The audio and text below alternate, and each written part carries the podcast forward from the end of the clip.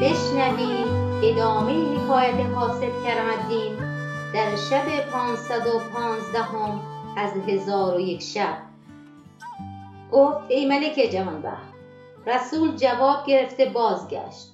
چون نزد ملک تیغموس رسید در نزد او زمین ببوسید و کتاب بدو داد و آنچه دیده بود باز گفت که من چندان دلیران و سواران و مردان دیدم که در شمار نگنجد.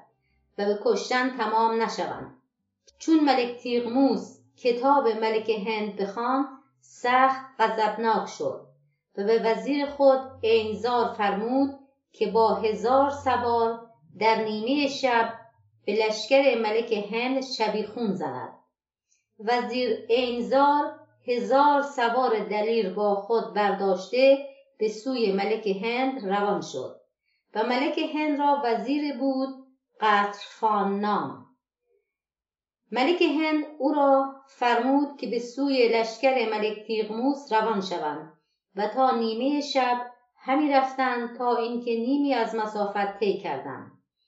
آنگاه وزیر قطرفان با وزیر اینزار به یکدیگر برسیدند. سواران بانگ بر یکدیگر زدند. در میان آن دو گروه جنگی سخت روی داد. و با یکدیگر تا هنگام بامداد گرم جدال بودند. چون بامداد شد لشکر ملک هند را شکست آمد و از برابر لشکر ملک تیغموس گریختند.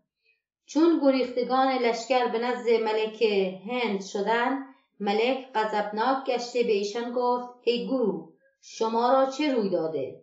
گفتند ای ملک جهان چون به سوی ملک تیغموس روان گشتیم تا نیمه شب نیمی از مسافت طی کردیم. در آن هنگام اینزار وزیر ملک تیغموس روی بر ما آورد و با او دلیران و سرهنگان بودند. در میان ما و ایشان جنگی بزرگ روی داد و از نیمه شب تا بامداد در جنگ بودیم و خلقی بسیار کشته شدند. هرگاه که وزینزار بانگ بر روی پیلان می‌زد از آواز او میرمیدند.